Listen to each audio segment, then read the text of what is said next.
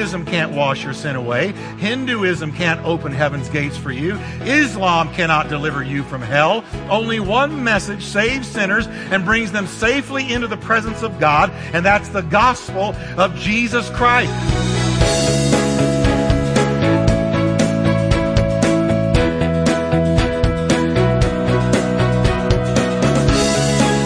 Welcome to Life Talk with Dr. Jeff Wickwire, author and founding senior pastor of the exciting Turning Point Church in Fort Worth, Texas. Pastor Jeff is known for his heartfelt and practical proclamation of the scriptures. We are so glad you joined us today. So stay tuned as Pastor Jeff teaches, encourages, and challenges you from the Word of God.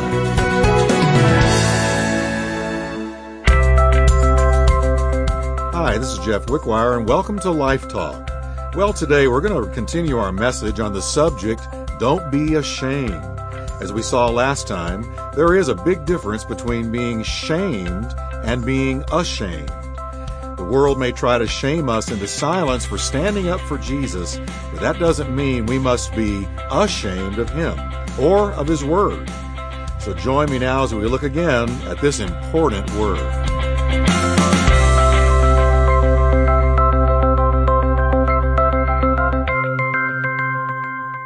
Many people are not in church today because they feel ashamed to go to church because they have listened to the devil who said to them, Who are you to go to church? Look at you. Look at your life. Look at what you've done. Look at how you're living. You're a hypocrite. Don't be a great big hypocrite and go to church when in fact the church doors are wide open for hypocrites. Come on, hypocrites. We've all been hypocrites at one time or another. Let's be hypocrites together and get healed.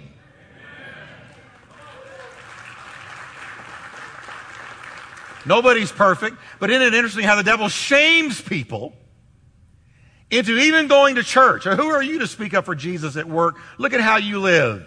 Look at those mistakes in your life. Look at those weaknesses in your life. Who are you? And the devil, without us realizing it, he shames us. He's a shaming devil.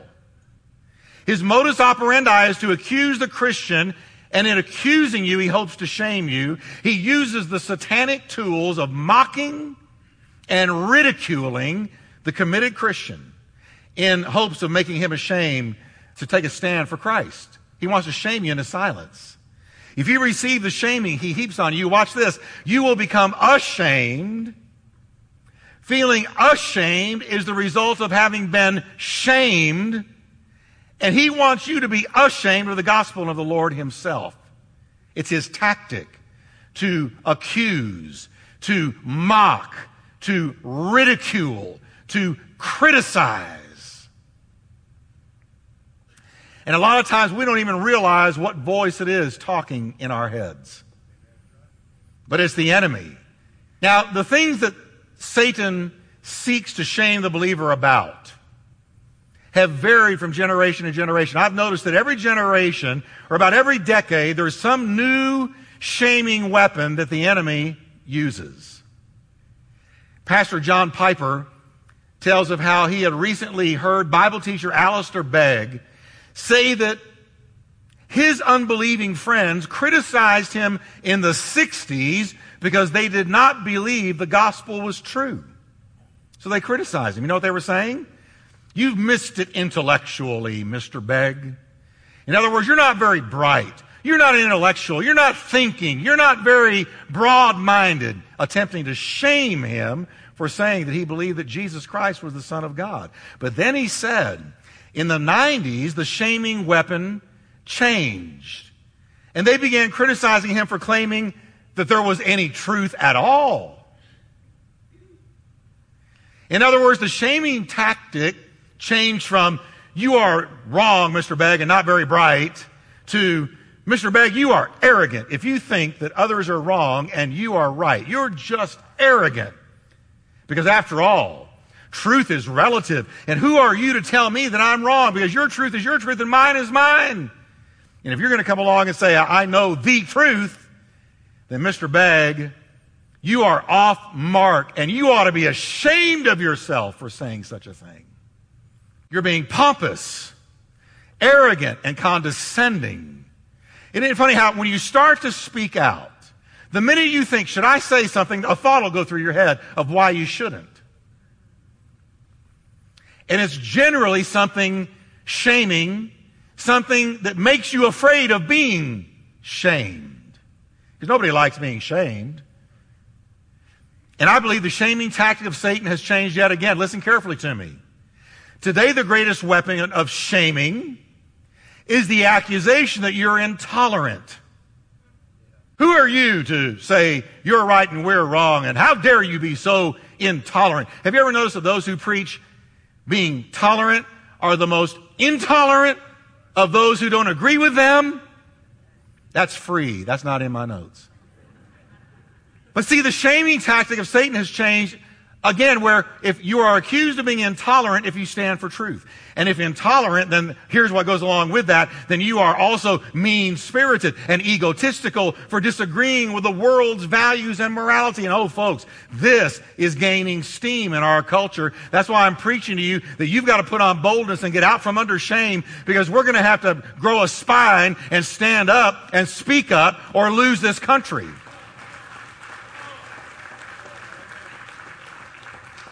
For example, the world today will attempt to shame you if you take a stand on what Scripture says about homosexuality or same sex marriage or on the truth worthiness and trustworthiness of the Bible. Surely you're not so stupid as to believe the Bible, that archaic old book that's filled with violence and bloodshed. We hear Surely you're not going to tell me that homosexuality or same sex marriage is wrong. Everybody knows if you've been enlightened, you don't agree with that. If you take a stand on Bible morality, have you noticed? A tsunami of condemnation and shaming will quickly come crashing down upon your head. Shame on you. Shame on you for saying such a thing. You'll be called things like hater, bigot, homophobe. If you say anything against Islam, Islamophobe and other shaming. Did you notice? Those are shaming words. Do you notice that? Those are shaming type words designed to muzzle you from speaking up again. I know exactly what I'm talking about. When I was in college, I was in a radio TV film class. And at the end of the class, it was coming up on Christmas time. The semester was coming to a close, and we received an assignment. And the assignment was all of us in the class were to do our own film. It was going to be a little three minute film. We had our audio directors, we had our camera people, we had our lighting people, and you, as the student, were the talent, and you wrote the script for the video. And so my time came. And I thought, wow, it's Christmas time. I'm in a college where all these very bright, intellectually curious people go. So I'm going to do my video on the amazing prophecies concerning Jesus Christ and how they all came to pass. Since it's Christmas time, surely they will all go, wow, I didn't know that. Boy, did I learn. Here's some of the verses I use. You shall call his name Wonderful Counselor, Mighty God, Everlasting Father, Prince of Peace, and the increase of his government there shall be no end. Micah 5 verse 2. But you, Bethlehem, though you are small among the clans of Judah, yet out of you shall he come forth. I thought, if they see that Micah, centuries before Christ, said that Jesus was going to come out of Bethlehem, be born in Bethlehem, then maybe some of them will get saved. So here I am. I'm the talent. Lights are on. I'm reading my cue cards. It's all on cue cards. And everything that I said was Bible. The whole class was supposed to critique your film. So I'm reading along. I can't see. There's bright lights coming down in my face, and I'm just reading the cue card straight in front of me. And all of a sudden, I hear noises. I don't think anything about it. I kept on reading. I thought, wow, this is really good. This is powerful. Even I think this is good. I finished. The lights came on, and there's no one there. I looked around, there's no one. One girl who was also a Christian. She comes up to me, she says, Jeff, I'm so sorry. where is everybody? They all left. I didn't realize that when I started reading that Bible, there was such spiritual darkness in that radio, TV, film class. They couldn't take hearing the Bible quoted. They couldn't take it. So they all went out in the hall. Even my teacher left. I'm looking at empty chairs. Nobody to critique me. Nobody say, hey, that was a good film, Jeff. And I'm going to tell you, folks, it was an attempt to shame me. Oh man, I walked out in the hall and they're all leaned up against the wall in the hall. And when I walked by, it was like, oh, there he goes. See the power of the Word of God? When you share Jesus, it's like a light comes on in the room and the cockroaches run. Okay? and this was at, I'll go ahead and say, the University of North Texas in Denton. I walked out of there and I was taking a bus back and forth to school in those days. And I got on that bus and church, I'm going to tell you, I was crushed. I couldn't believe it. I felt, you know what? I'm going to be honest with you. I was young in the Lord. I was ashamed. I felt embarrassed. I second guessed my decision to do the whole thing.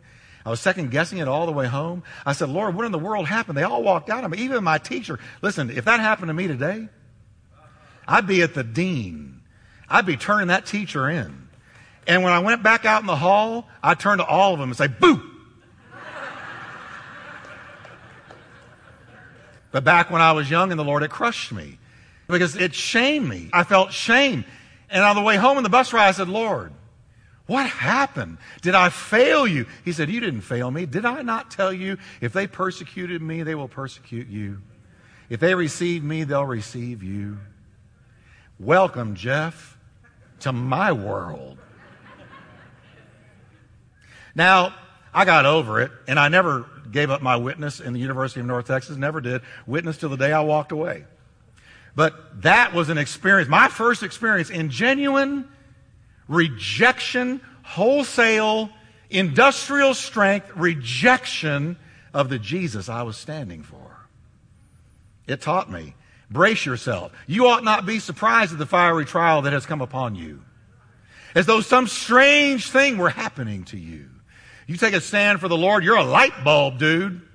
You're a thousand watt spotlight in the dark. Don't be surprised if people turn on you and try to shame you. So, how do I get rid of shame, Jeff? How do I get rid of shame? I'm going to give you three simple ways that Jesus got rid of shame. He's our example. He is our model. So let's look at how he did it. First, we need to do exactly what Jesus did. The Bible says he despised the shame. Can you say with me, despise the shame? Now listen carefully. That's a strong word. He despised the shame. Listen to what it says. For the joy set before him, he endured the cross, despising the shame, and has sat down at the right hand of the throne of God. That three word phrase jumped out at me. I read that a million times, but this time it jumped out at me. He despised the shame. What does that mean? He despised the shame.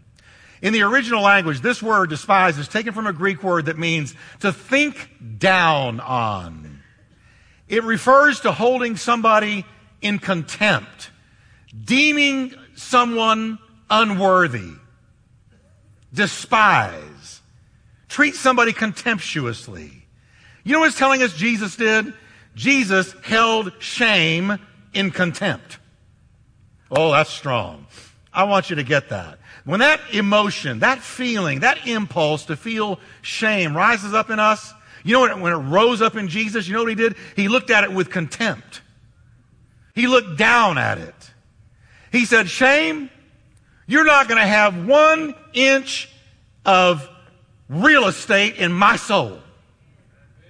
This means that when shame began to attack his heart and tempt him to abandon his purpose, he said to shame, Shame, I despise you. I think we ought to try that today. Can you say it with me? Shame, I despise you. Shame, I despise you. Now say with me, I hold you in contempt. When was the last time you talked to shame that way? When you're about ready to witness for Jesus and shame rises up, say, I better not. I'll get shamed if I say this. I'll get looked down on. I'll be made fun of. I'll get mocked or ridiculed. Jesus would look at that emotion and say, I despise you. I hold you in contempt. I will not yield to you. You might attack me, but I will not succumb to you, follow you, or let you rule my heart. You're not worthy of my time. Shame. See, Jesus shows us that being shamed doesn't mean that you've got to succumb to being ashamed. Let me give you some news today. If you take a stand for the Lord, you're going to be shamed. But that doesn't mean you've got to walk away ashamed. See, I learned that day I walked away ashamed. And I learned that day that just because somebody wants to shame me doesn't mean it's got to get on me.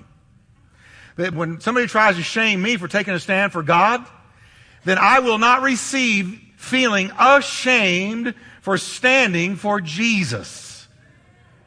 Amen. Catch this, church.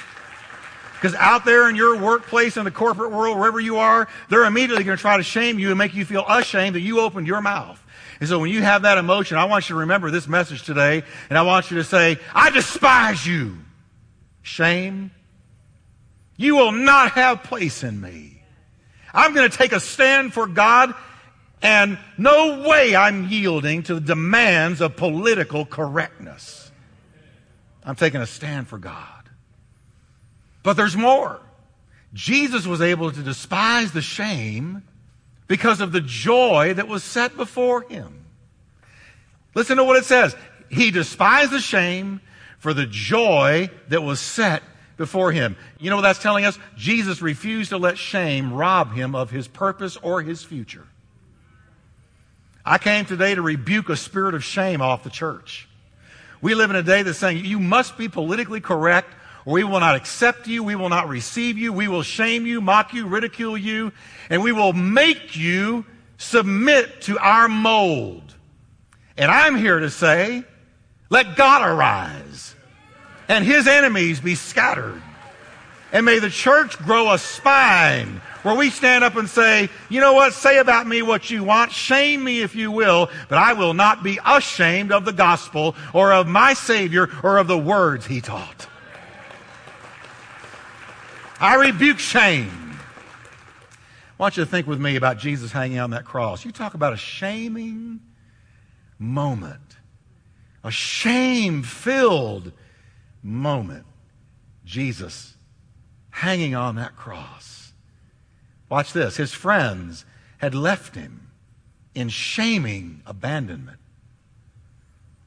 His reputation was destroyed by shaming slander. His decency was taken away by shaming nakedness. His comfort was taken in shaming torture. He was surrounded by people who were ashamed of him. Only a few women, women stayed at the cross. His mother and the other Mary and a couple of others. That's it. All of his men left him ashamed. It was a shaming moment.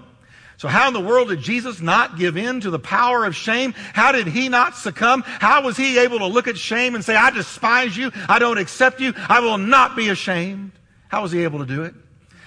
The Bible says he set his heart not on the support systems of this present world that will always fail you, but on the joy of the future where very soon he would sit down at the right hand of the throne of God. He looked beyond the shame. He looked beyond the cross and saw where he soon would be. Lord of lords, King of kings, high and lifted up. Higher than every name given in heaven or earth or under the earth. He saw where he was going. He looked beyond that cross and therefore looking at what was coming in the future, he was able to despise the shame. So first, folks, we must despise the shame. But second, we must focus on what is coming. Well, what is coming? The joy of soon seeing Jesus. We're about to see Jesus. Everybody in this room is going to one day see Jesus. And soon and very soon, we're going to see the King. And so when you focus on that, you're able to look at the shame and say, you're not stopping me from that.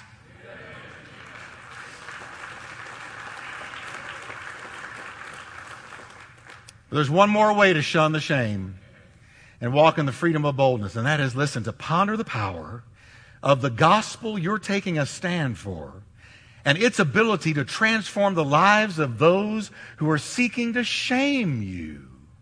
Listen to what Paul said closely. I am not ashamed of the gospel of Christ for, here's why.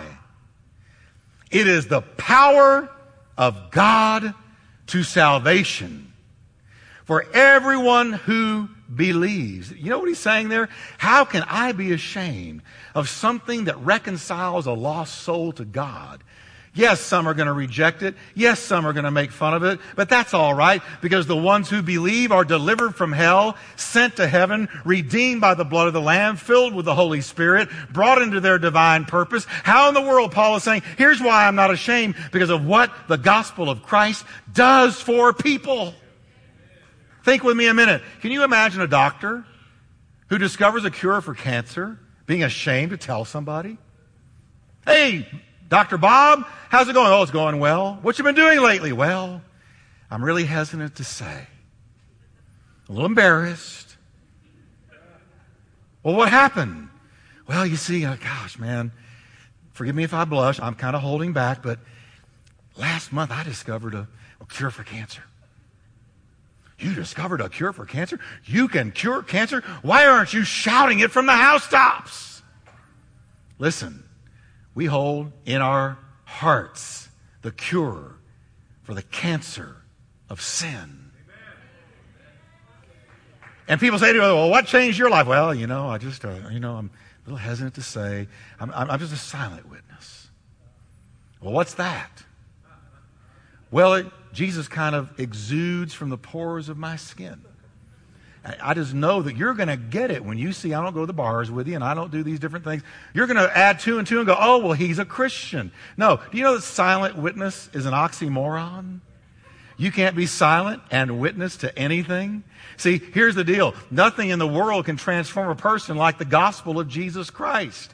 Buddhism can't wash your sin away. Hinduism can't open heaven's gates for you. Islam cannot deliver you from hell. Only one message saves sinners and brings them safely into the presence of God, and that's the gospel, the gospel, the gospel of Jesus Christ. So how can we be ashamed of that?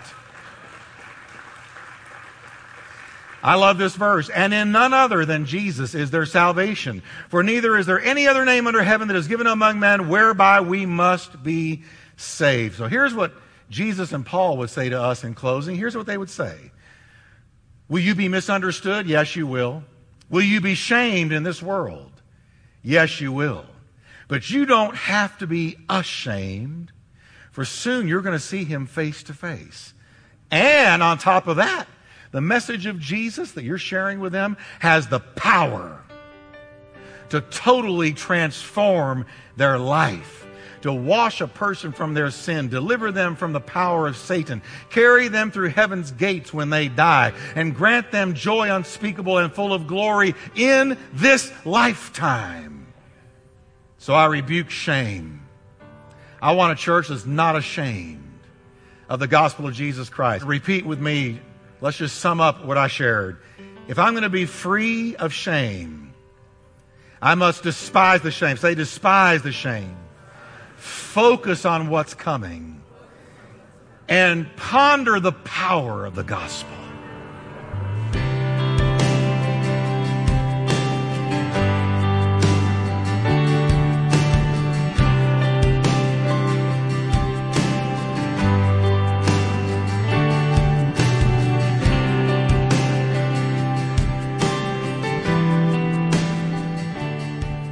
Don't know about you, but I'm stirred in my heart by today's message. What a mighty Savior we serve. Now, don't go anywhere because we've got some exciting things to share with all of our Life Talk listeners you're going to want to take advantage of. I look forward to seeing you next time on Life Talk. Until then, may God bless you richly, is my prayer.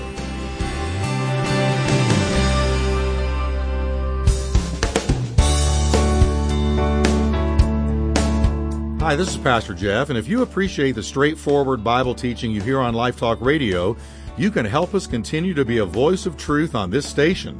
Call toll free at 877 884 3111 or go online to lifetalkradio.us anytime, day or night, and make a donation to empower Life Talk to continue transforming lives with the power of the gospel. Call 877 884 3111 or go online to lifetalkradio.us and give your best gift today.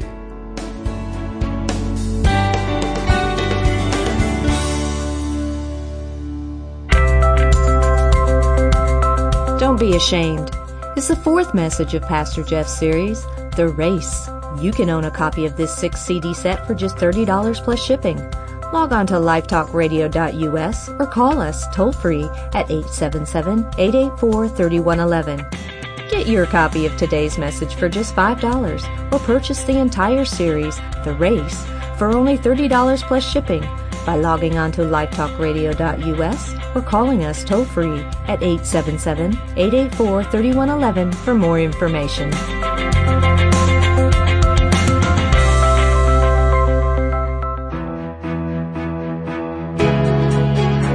You've been listening to Life Talk with Dr. Jeff Wickwire. To find out more about Dr. Wickwire's ministry and Turning Point Church, visit us at lifetalkradio.us or call us toll free at 877-884-3111. That's 877-884-3111. And as a reminder, Life Talk is a listener-supported ministry. We exist to bring God's Word to thousands of people in your area on this great station. So your prayers and financial support go a long way in helping us with this endeavor. Please prayerfully consider helping us. Thanks again for listening today, and we look forward to meeting with you once again on our next Life Talk broadcast.